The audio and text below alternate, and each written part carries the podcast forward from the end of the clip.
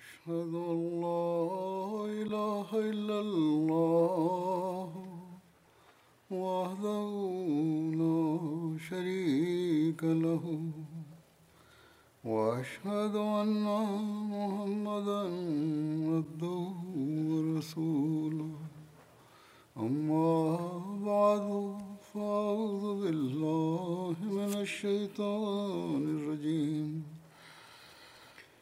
بسم الله الرحمن الرحيم.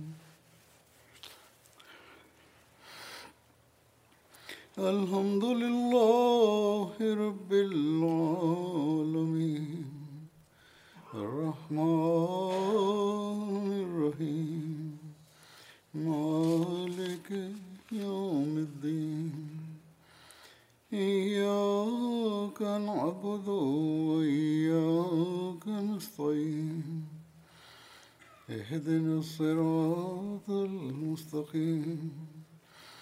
صراط الذين أنعمت عليهم غير المغضوب عليهم ولا الضالين.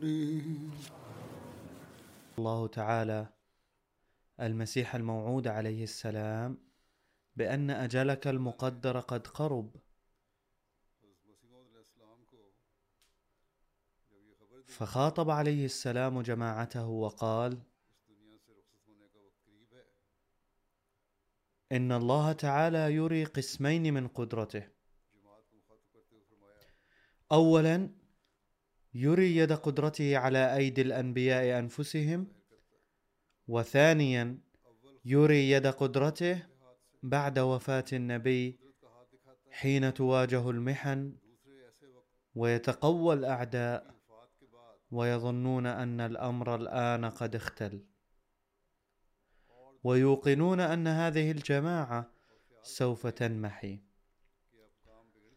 حتى أن أعضاءها أنفسهم يقعون في الحيرة والتردد وتنقسم ظهورهم بل ويرتد العديد من الأشقياء. عندها يظهر الله تعالى قدرته القوية ثانية ويساند الجماعة المنهارة. فالذي يبقى صامدا صابرا حتى اللحظة الأخيرة يرى هذه المعجزة الإلهية كما حصل في عهد سيدنا أبي بكر الصديق رضي الله عنه. حيث ظن أن وفاة الرسول صلى الله عليه وسلم قد سبقت أوانها وارتد كثير من جهال الأعراب وأصبح الصحابة من شدة الحزن كالمجانين. عندها أقام الله تعالى سيدنا أبا بكر الصديق رضي الله عنه وأظهر نموذجا لقدرته مرة أخرى وحمى الإسلام من الانقراض الوشيك. وهكذا أتم سبحانه وتعالى وعده الذي قال فيه وليمكنن لهم دينهم الذي ارتضى لهم وليبدلنهم من بعد خوفهم أمنا.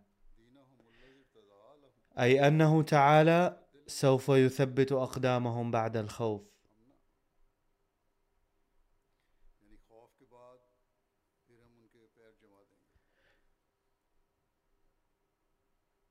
وهذا ما حدث بالضبط في زمن سيدنا موسى عليه السلام حين اختطفته يد المنون وهو في الطريق ما بين مصر وأرض كنعان. قبل أن يوصل بني إسرائيل إلى غايتهم المنشودة حسب الوعد فقام بموته مأتم كبير بين بني إسرائيل. وكما ورد في التوراة أن بني إسرائيل ظلوا يبكون وينوحون إلى أربعين يوما جراء صدمة موته المفاجئ. فيا أحبائي ما دامت سنة الله القديمة هي أنه تعالى يري قدرتين لكي يحطم بذلك فرحتين كاذبتين للأعداء. فمن المستحيل أن يغير الله تعالى الآن سنته الأزلية. لذلك فلا تحزنوا لما أخبرتكم به ولا تكتئبوا إذ لا بد لكم من أن تروا القدرة الثانية أيضا. وإن مجيئها خير لكم لأنها دائمة ولن تنقطع إلى يوم القيامة. وإن تلك القدرة الثانية لا يمكن أن تأتيكم ما لم أغادر أنا. ولكن عندما أرحل سوف يرسل الله لكم القدرة الثانية التي سوف تبقى معكم إلى الأبد. بحسب وعد الله الذي سجلته في كتابي البراهين الأحمدية. وإن ذلك الوعد لا يتعلق بي بل يتعلق بكم أنتم. كما يقول الله عز وجل إني جاعل هذه الجماعة الذين اتبعوك فوق غيرهم إلى يوم القيامة. فمن الضروري أن يأتيكم يوم فراقي ليليه ذلك اليوم الذي هو يوم الوعد الدائم. إن إلهنا إله صادق الوعد وفي وصدوق وسيحقق لكم كل ما وعدكم به. وبالرغم أن هذه الأيام هي الأيام الأخيرة من الدنيا وهناك كثير من البلايا والمصائب التي آن وقوعها ولكن لا بد أن تظل الدنيا قائمة إلى أن تتحقق جميع تلك الأنباء. التي أنبأ الله تعالى بها. لقد بعثت من الله تعالى كمظهر لقدرته سبحانه وتعالى فأنا قدرة الله المتجسدة وسيأتي من بعدي آخرون سيكونون مظاهر قدرة الله الثانية. فالله يريد أن يجذب إلى التوحيد جميع الأرواح ذوي الفطرة الصالحة من مختلف أقطار المعمورة سواء كانوا من أوروبا أو آسيا.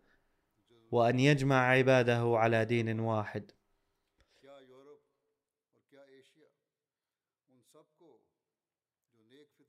هذه هي غاية الله عز وجل التي أرسلت من أجلها إلى الدنيا. لذلك اجعلوا هذه الغاية نصب أعينكم ولكن باللطف وحسن الخلق وكثرة الدعاء.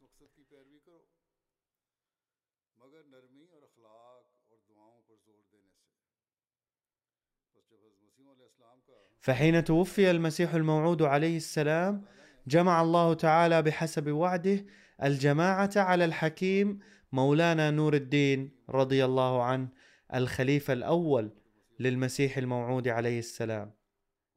مع أن بعض الناس كانوا يريدون أن تبقى إدارة الجماعة في أيدي الهيئة الإدارية ولكن الخليفة الأول قضى على هذه الفتنة بيد من حديد.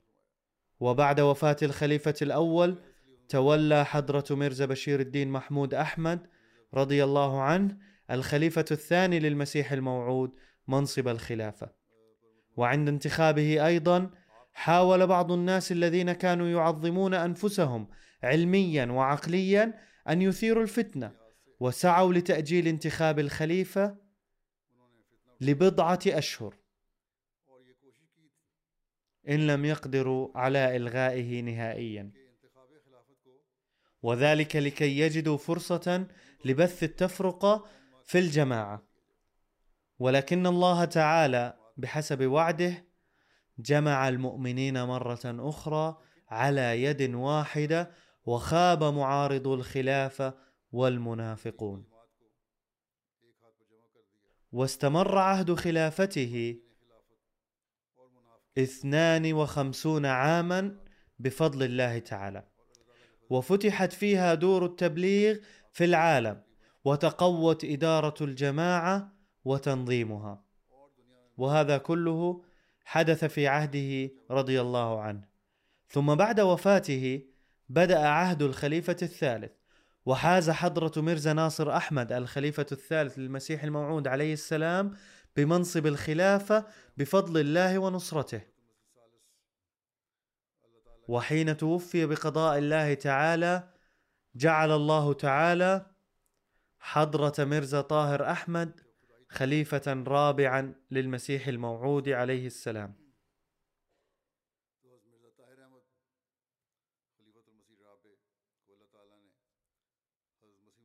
وبعد وفاته ولاني الله تعالى هذا المنصب. وبالرغم من ضعفي وتقصيراتي فإن الله بحسب وعده الذي قطعه مع المسيح الموعود عليه السلام جعل الجماعة تزدهر في عهدي أيضا.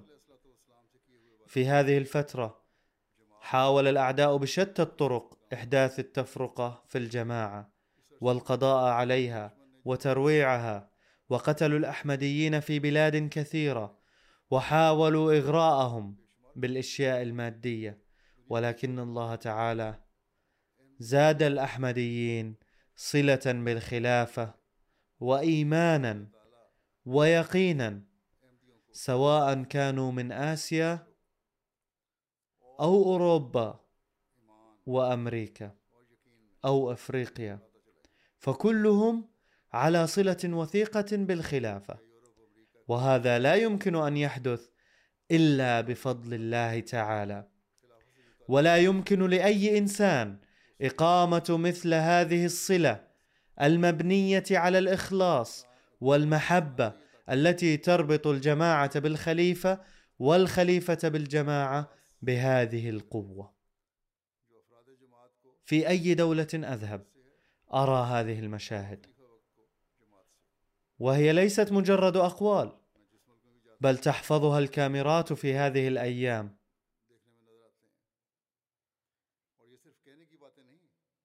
وتريها القناة MTA بين حين وآخر. مما يضطر المعارضون أيضا للقول بأن شهادة الله الفعلية معكم.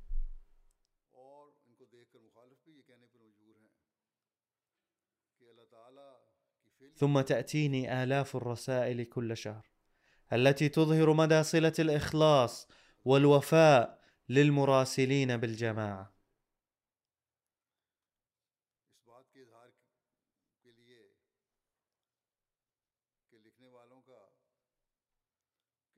وتظهر كيف أن الله تعالى يربط الناس بالخلافة وكيف ينشئ في قلوبهم علاقة الحب بالخلافة.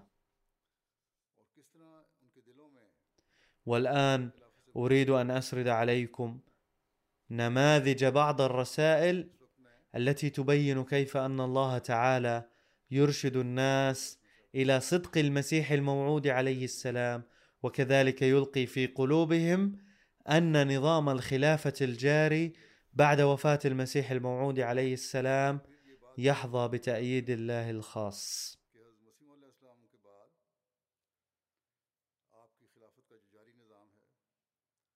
في تنزانيا منطقة اسمها مونري. كتب من هناك الداعية المحلي تقريرا قال فيه إننا ذهبنا مع الداعية يوما بعد صلاة الفجر للقاء أفراد الجماعة. وقبل صلاة الظهر رجعنا إلى المسجد فرأينا امرأة على درج المسجد. وحين سألناها تبين لنا أنها جاءت لطلب الدعاء. وكانت تظن أن الأحمديين أيضا يعملون عمل التعاويذ والتمائم على غرار المسلمين غير الأحمديين. وهذا الطريق شائع جدا في أفريقيا. فأخبرها الداعية بتعاليم الجماعة. ودعا لها أيضا. وأخبرت تلك المرأة أنها ترى الرؤى التي فيها يفهمها الدين رجل آدمي ذو لحية طويلة كما أفهمني هذه الداعية. فعرفت بالجماعة الأحمدية وأريت صور المسيح الموعود عليه السلام والخلفاء.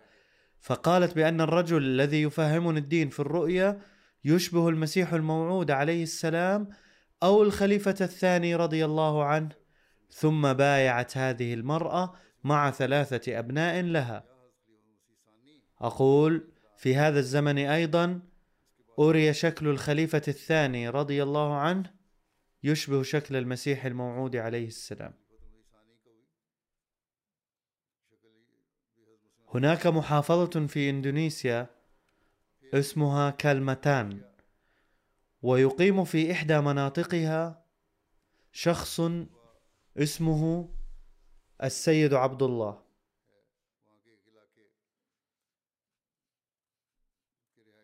وقد بايع مع زوجته وأولاده. وكان على صلة بالجماعة منذ 2019 وكان شديد التأثر من كلام الداعية لذا كان يرتاد مسجد الجماعة. لأنه كان يرى أن هذا الداعية يختلف عن المشايخ.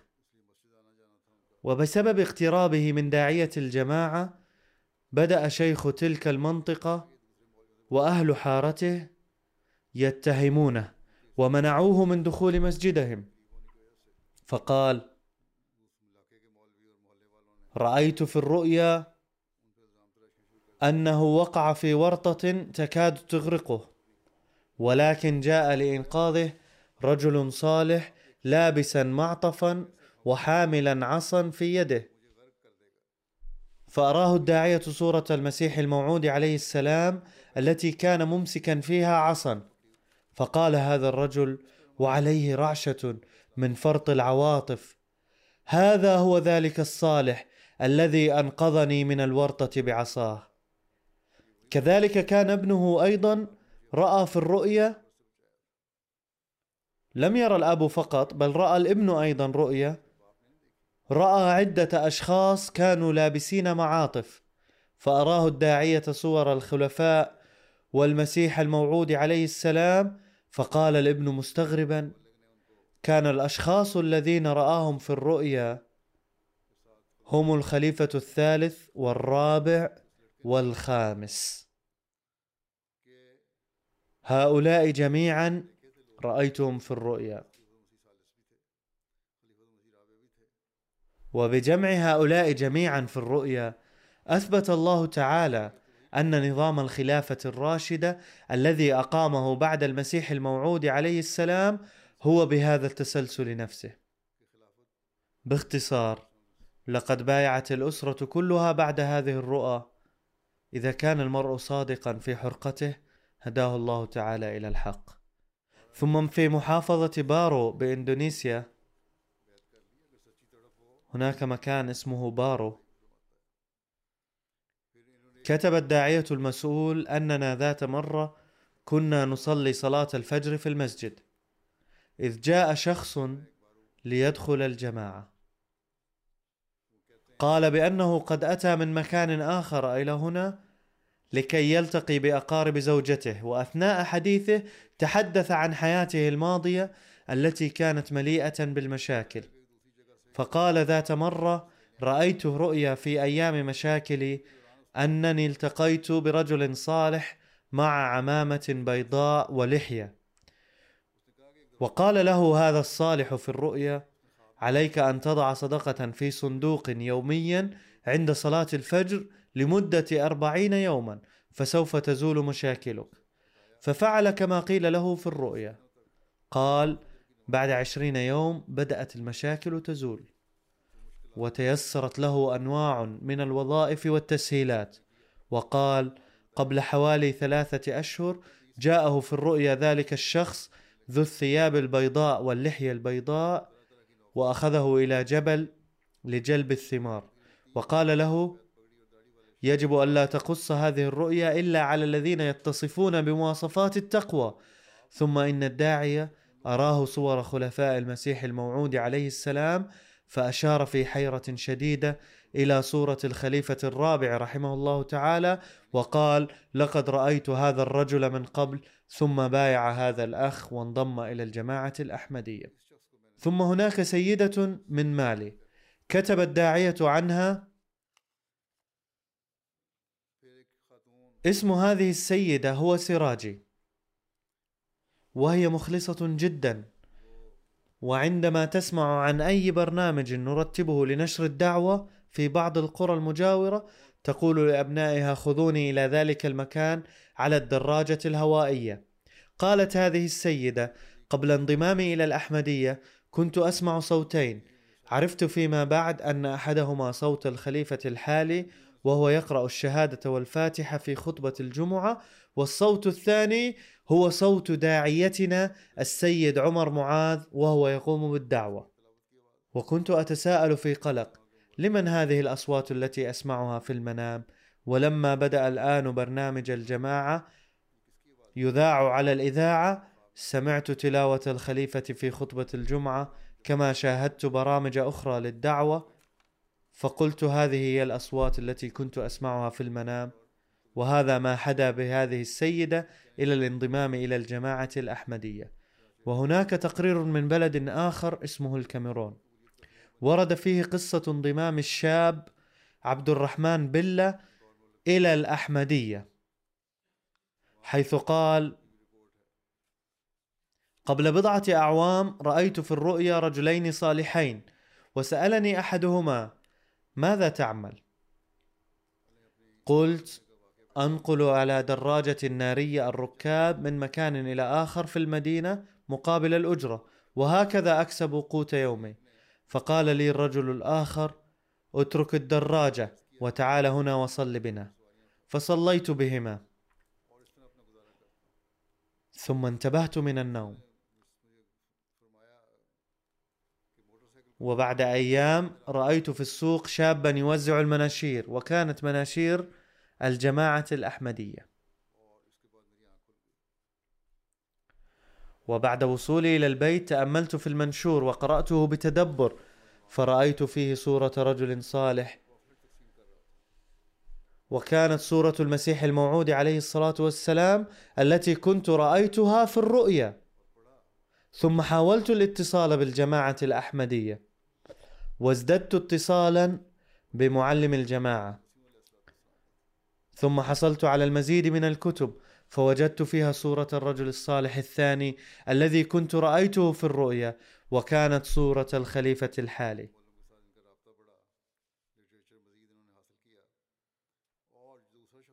كنت سمعت اسمه من قبل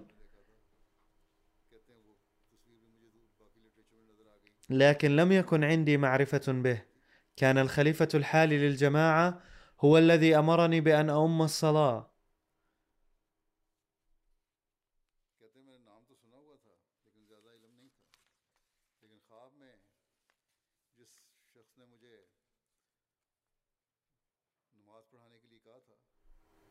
وكان من بركة دعوته لي بأن أؤم الصلاة أن مات عمدة قريتنا في العام الماضي ولم يكن له أولاد فاختاروني عمدة القرية طبقا لوصيته وهكذا أكرمني الله تعالى وأرى أن هذا العز والإكرام إنما نلته بسبب الجماعة الأحمدية. ثم هناك بلد اسمه غينيا بيساو وقد كتب الداعية المسؤول من هناك كانت هناك سيدة باسم عائشة مارية.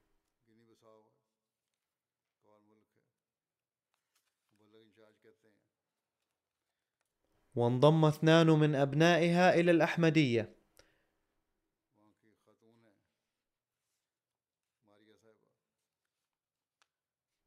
وكان أخوها الأكبر يعارض الأحمدية معارضة شديدة وكان يعيلها وعائلتها ويشتري لها المأكل والمشرب. فاتصل بأختها بالهاتف وحذرها قائلا إذا لم يتب ابناك عن الأحمدية فسوف أقطع عنكم المساعدة. ولن يكون بيني وبينكم علاقة. فلما سمعت بقوله أصابها الخوف فدعت ابنيها وقالت لهما بترك الأحمدية ولكنهما ردا عليها إن الله يكفينا ولن نترك الأحمدية ابدا.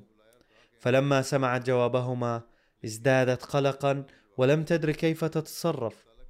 وبعد يومين رأت في الرؤيا أنها قلقة جدا.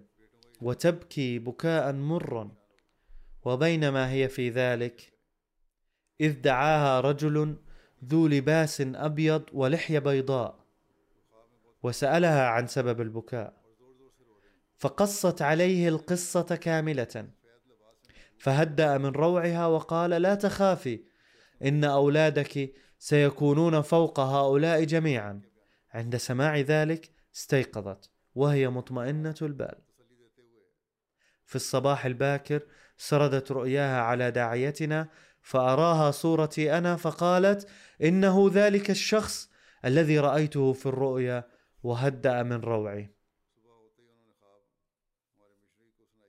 والآن إن هذه السيدة أحمدية مخلصة جدا بفضل الله تعالى وهي من السابقات في كل الأنشطة للجنة إماء الله. وهناك واقعة من كينيا.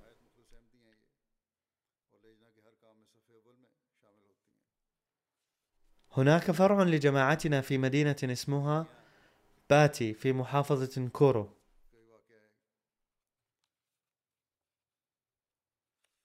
وهذه المنطقة ذات أكثرية مسيحية. إنها مدينة صغيرة ومع ذلك توجد فيها 550 كنيسة تقريبا والمركز الأحمدي هو المركز المسلم الوحيد هناك. وذات يوم جاء أحد المسلمين إلى مركزنا وصلى معنا. وبعد الصلاة أخبر أن اسمه محمد عبدي وأنه من سكان تلك المنطقة نفسها وأنه قد علم قبل بضعة أيام أن هناك مركزا للصلاة. ولذلك جاء لأداء الصلاة هنا. فقام الإخوة بتعريف الجماعة له فتكلم بكلام عرفوا به أنه معارض للجماعة. وبعد أيام لقي معلمنا في الطريق فقال له المعلم إنك أخونا المسلم ولا بأس في الاختلاف ويمكنك حضور مركزنا لأداء الصلاة. وإذا كانت عندك شبهات واعتراضات فبإمكانك طرحها بدون تردد وخجل وسوف نجيبك عليها. يقول الداعية لم أزل أدعو الله تعالى بأن يشرح صدره وبعد بضعة أيام جاء السيد محمد عبدي إلى سكني وكانت قناتنا ام تي اي مشغولة تبث عليها خطبة الجمعة للخليفة الحالي. فلم يزل هذا الأخ يشاهدها بإنصات وعند انتهائها قال إني أريد أن أبايع. فأخذتني الحيرة من أمره. إذا كان معارضا في بادي الرأي فكيف تغير هكذا فجأة؟ فسألته عن سبب البيعة فقال في الهزيع الأخير من ليلة البارحة استيقظت فخرجت إلى فناء البيت. وفجأة نظرت في السماء فرأيت فيها شيئا مضيئا ترك في قلبي رعبا شديدا وأثرا عميقا. ولما جئتك الآن وشاهدت خطبة الخليفة اكتملت في ذهني الصورة التي رأيتها البارحة وإني أبايع الآن مع كل أهلي وأنضم إلى الجماعة الأحمدية. فترون كيف أن الله تعالى لا يظهر صدق الأحمدية على المعارضين فحسب بل ينشئ في قلوبهم صلة وإخلاص مع الخليفة وهذا لا يتأتى بجهود البشر. وهناك بلد آخر اسمه الكاميرون وفيه مدينة تسمى مروة. وقال أحد المعلمين من هناك شاهدت على تلفاز البراعم عبر الكيبل برنامجا لخليفة الجماعة الإسلامية الأحمدية يجيب فيه على أسئلة الأطفال. فسأله أحدهم عن الحرب الدائرة بين أوكرانيا وروسيا. فأجابه إمام الجماعة الأحمدية بأسلوب رائع وبسيط. وقال أيضا لقد أرسلت الرسائل إلى حكام الدول القوية جدا في العالم وحذرتهم أنه إذا لم يرسى السلام والعدل في العالم الآن فسوف تسوء الأوضاع إلى حد خطير. يقول هذا الأخ بعد سماع هذه الأمور فكرت بالاتصال بأحد أبناء الجماعة ثم وجدت ذات يوم التلفاز المحلي يبث خطبة إمام الجماعة الأحمدية مع ترجمتها باللغة المحلية. فظهر على الشاشة رقم هاتف رئيس الجماعة في البلد. فاتصلت به. ثم قرأت كتب الجماعة من بينها كتاب الخليفة الحالي بعنوان الأزمة العالمية. فاطمأن قلبي وانشرح. وبايعت وانضممت إلى الجماعة. ويقول المعلم إن هذا الأخ عضو نشيط جدا في الجماعة الآن. يقول داعيتنا في سيراليون أن شخصا غير أحمدي اسمه إبراهيم وهو لا يعارض الجماعة. سمع خطبة الخليفة على تي اي وبدأ يقول علنا إن ما يعلمه المشايخ ضد الجماعة الأحمدية إنما هو مبني على الكذب. وقد سمعت إمام الجماعة بنفسي وهو يقتبس آيات القرآن الكريم ويذكر اسم النبي صلى الله عليه وسلم ويسرد الأحاديث. إن شهادة الأحمديين هي الشهادة نفسها ومعتقداتهم الأخرى أيضا تطابق القرآن الكريم. فكيف يمكن أن تكون الجماعة الأحمدية كاذبة؟ ثم دخل الأحمدية وهو مشترك أيضا في نظام التبرعات وأحمدي مخلص. يقول أمير جماعتنا في ترينيداد لقد بايعت السيدة شريدة العام الماضي مع زوجها.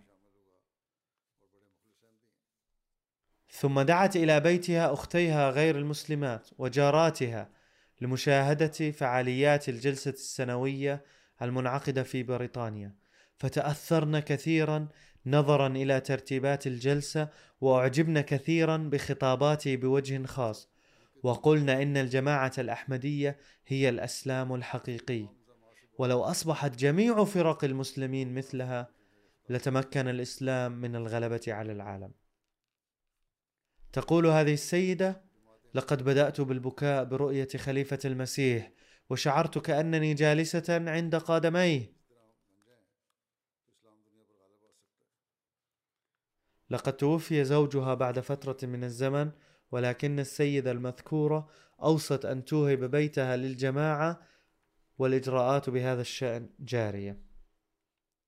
كذلك انضم إلى الجماعة شخص محلي من كرغستان اسمه سلطان عطا خانو يقول لقد وفق ابني وزوجتي للبيعة وقد بدأت أخذهما إلى مركز الجماعة كل يوم جمعة منذ عام 2017 وعندما كنت أنا وزوجتي نسافر إلى مركز الجماعة من مسافة 12 كيلومترا تقريبا بالسيارة لأداء صلاة الجمعة كنا نسمع خطبة مسجلة للخليفة.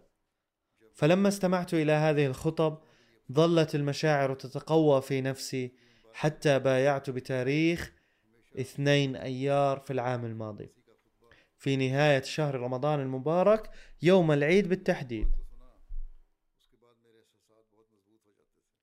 كنت أريد أن أذكر ذلك من قبل ولكن ظل الموضوع يتأخر.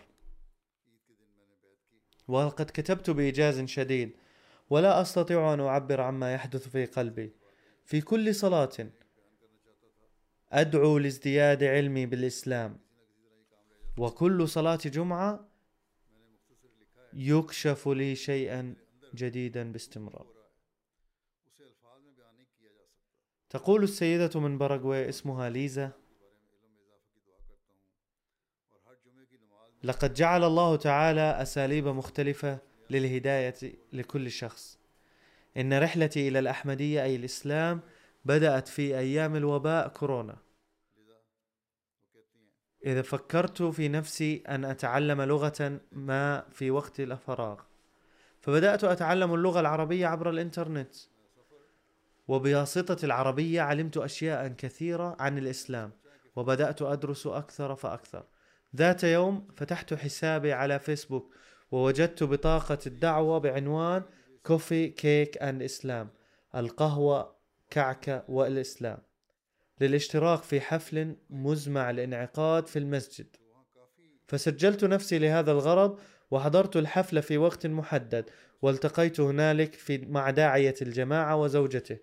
في البداية كانت في ذهني بعض الشكوك والشبهات وكنت أظن أنه لا يسمح بدخول المسجد إلا للعرب فقط.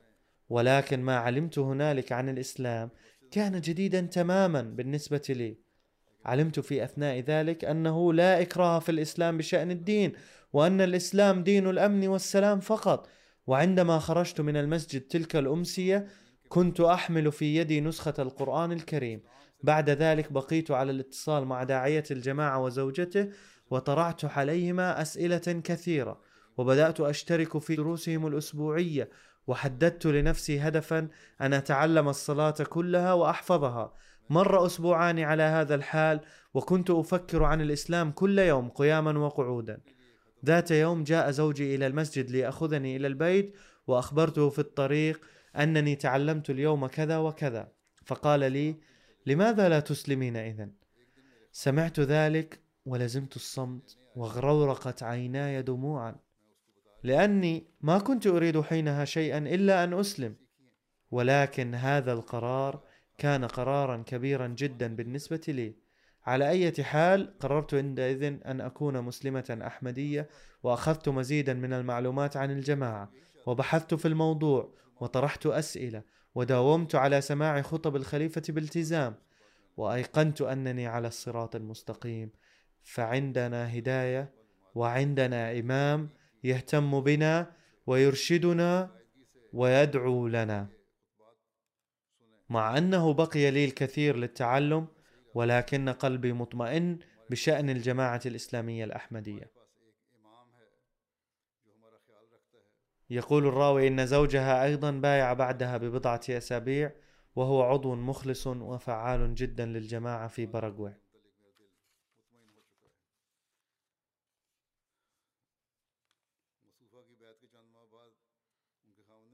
هناك قرية أو بلدة صغيرة قرب مدينة ماكاو في كونغو كينشاسا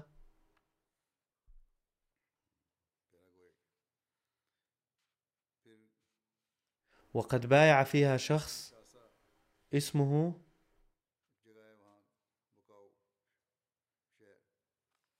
أحمد بوتاتو مع ثمانية أفراد من عائلته.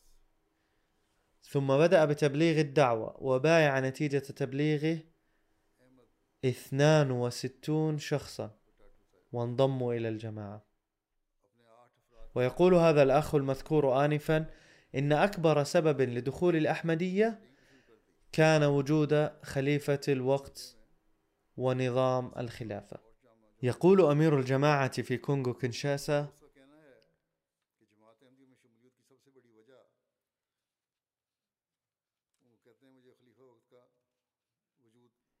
يقول إنه يعلمه القرآن الكريم عبر الإنترنت. يقول إن هذا الأخ كان مسلما سنيا قبل انضمامه إلى الأحمدية ولكنه كان يسأل نفسه في تلك السنين لماذا ينشر أهل السنة الكراهيه والنفور؟ وثانيا لماذا يوجد فيهم الخلاف إلى هذا الحد؟ وإن كانوا على الحق لماذا لا يوجد فيهم إمام ليتبعوه؟ في هذا الشد والجذب كله ارتبطت بخطب الخليفة عبر اي وقال صوت من داخلي إن الميرزا غلام أحمد عليه السلام صادق. ولكن قال صوت آخر لماذا يكفر المسلمون كلهم الأحمديين؟ ثم تم تواصلي مع أحمدي في تنزانيا ثم مع أخ أحمدي في فرنسا. ثم تم تواصلي في نهاية المطاف مع الداعية في المنطقة واسمه السيد مزمل.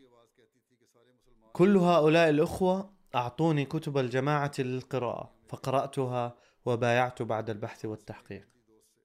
وبعد البيعة بدأ هذا الأخ بتبليغ دعوة الجماعة في منطقته وازداد عدد الجماعة هنالك نتيجة تبليغه الدعوة.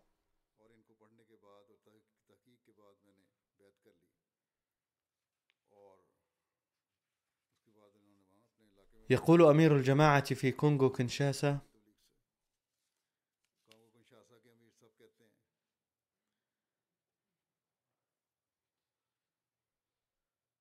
السيدة مدام واني تيبو المحترمة البالغة من العمر 82 عاما من فرع الجماعة في فيرا تقول كنت مسلمة ولكن تنصرت حين كان عمري 42 عاما وذلك لأن ابني كان يعمل قصيصا في كنيسة وذات يوم اتصلت بمركز الجماعة فور سماع ترجمة فرنسية لخطبة الخليفة عبر الإذاعة وقلت أريد أن أبايع إمام الزمان.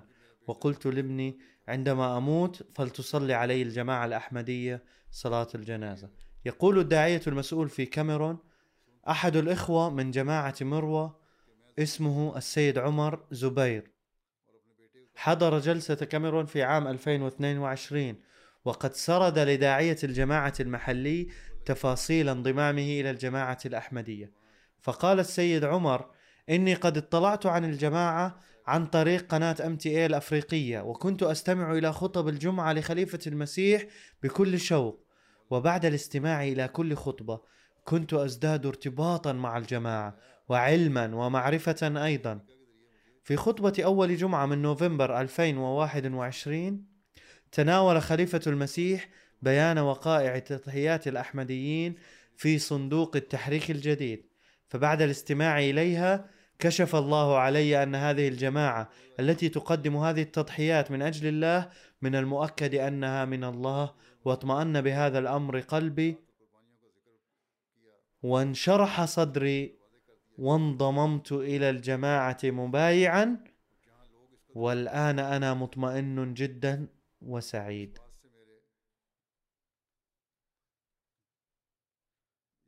يقول الداعية في ووترلو في سيراليون إننا دعونا السيد ألفا في السنة الماضية للاستماع إلى خطبة خليفة المسيح.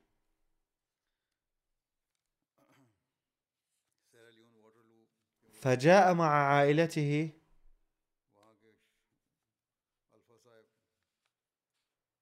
فتأثر بالخطبة.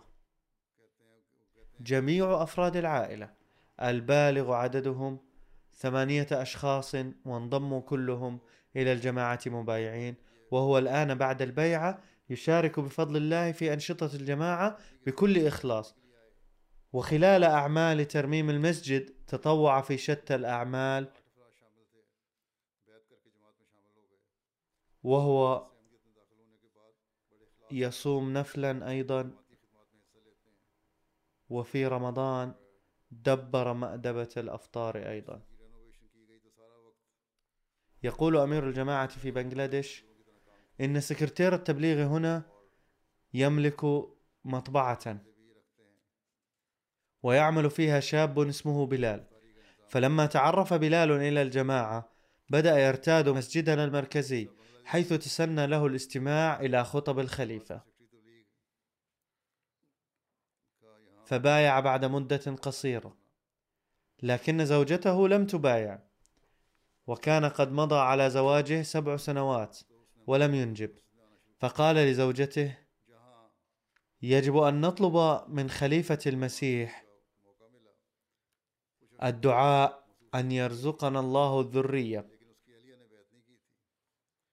لأننا سمعنا عن ذلك فلنجرب نحن أيضا. فلما اقتنعت بذلك طلبوا مني الدعاء. ثم حملت زوجته بعد بضعة أشهر فقالت لقد من الله عز وجل علينا بهذا الحمل ببركة دعاء خليفة المسيح فبايعت هي الأخرى. يقول أمير الجماعة في بلجيكا إن مغربيا مقيما في بلجيكا بايع بعد بحث طويل في الأحمدية.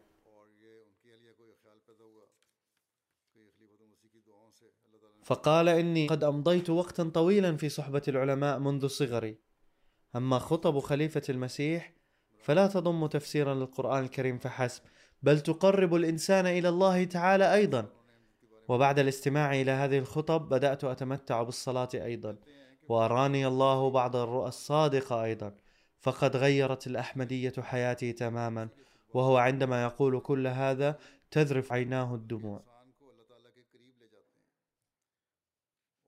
يقول الداعية في مدينة كينما في سيراليون اجتمع أكثر من خمسمائة غير أحمدي في موضع فقام أحدهم وقال إنما الأحمديون فقط على طريق الإسلام الحق وإننا نكرههم لأنهم يقولون الحق دوما ويصفون الأبيض أبيضا أما نحن فنصف الأسود بأنه أبيض. ولذلك ليس لدينا طهارة ولا وحدة. ثم قام إمام في الإقليم نفسه فقال إذا استمعتم إلى خطب خليفة الأحمديين فستطلعون على التعليم الصحيح للإسلام. إني لم أنضم إلى الجماعة الأحمدية إلا أنني أستمع إلى خطبة الخليفة كل أسبوع وإذا استمعتم أنتم فستعرفون التعاليم الإسلامية الصحيحة ولن يروق له أن تنتهي الخطبة. وكتب الداعية من إقليم مشاكة ذات يوم ذهبت إلى البنك لعمل معين. وبعد الفراغ من ذلك توجهت إلى استراحة لتناول الطعام. فوجدت فيها الناس يستمعون إلى خطبة خليفة المسيح المسجلة على ام تي اي فلما سألت العاملين في الاستراحة عن ذلك قالوا نحن نشاهد برامج هذه القناة عادة.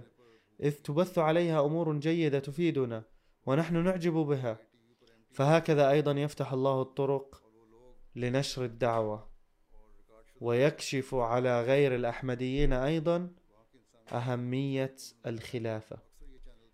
يقول الداعية في مالي السيد عمر معاذ المحترم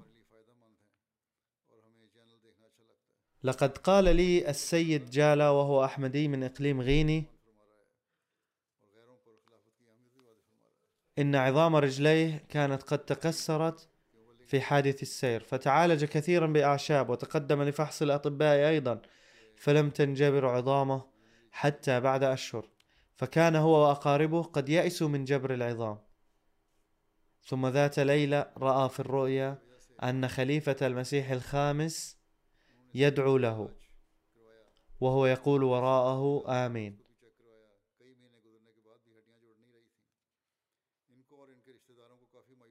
ثم قال فلما استيقظت قلت آمين ومسحت بيدي رجلي فأكرمني الله تعالى فزال اليأس وبدأت العظام تنجبر رويدا رويدا.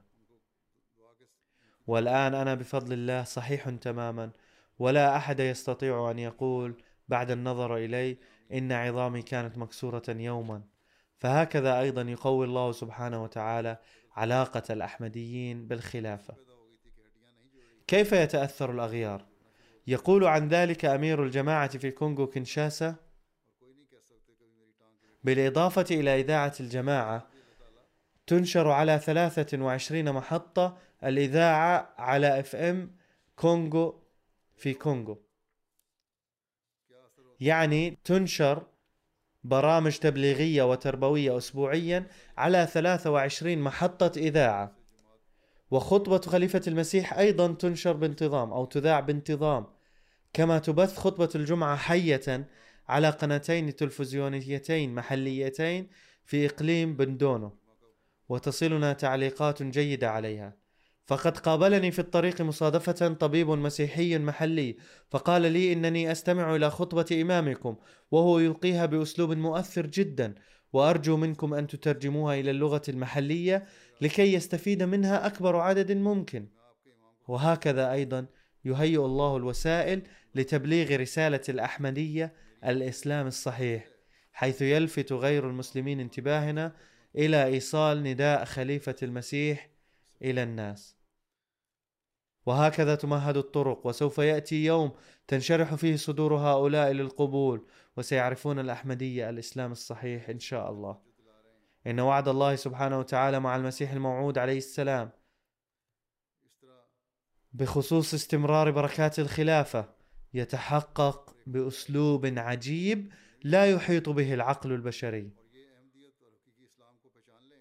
فهذه الأحداث للأحمديين وغيرهم وإظهار الله هذه الآيات والتأييدات للمسيح الموعود عليه السلام الذي كان سيجعل الدنيا أمة واحدة بعد بعثته خادما للنبي صلى الله عليه وسلم إن لم تكن تثبت صدقه فما معناها؟ فالجماعة الأحمدية وحدها تنجز مهمة نشر الإسلام في العالم ورقية بحسب نظام الخلافة في العصر الراهن.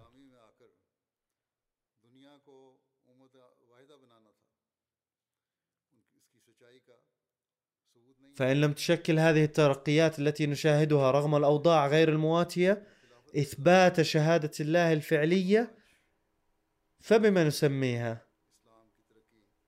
أما الذي عميت عيناه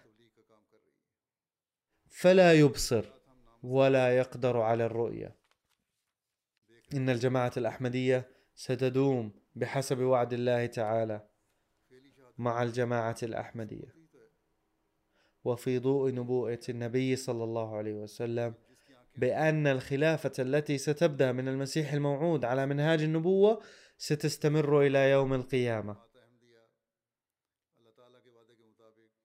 ولن يضرها أحد إن شاء الله. وعلينا أن نقوي إيماننا أكثر ونتمسك بالخلافة الأحمدية دوما. ولا نتوانى عن تقديم أي تضحية من أجل بقائها. وفقنا الله جميعا لذلك. آمين.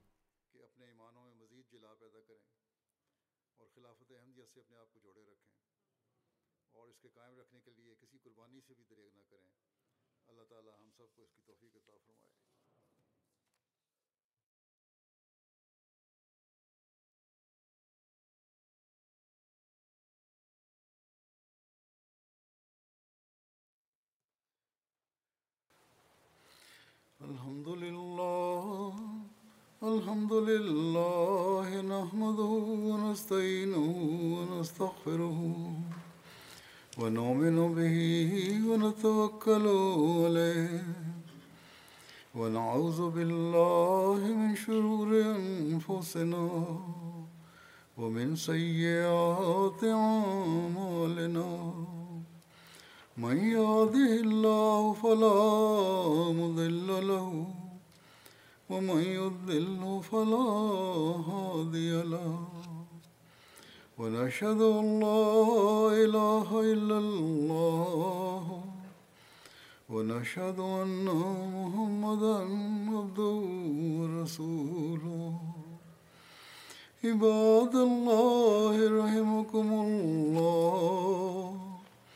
إن الله يأمر بالعدل والإحسان وإيتاء ذي القربى وينهى عن الفحشاء والمنكر والبغي يعظكم لعلكم تذكرون اذكروا الله يذكركم وادعوه يستجب لكم ولذكر الله أكبر.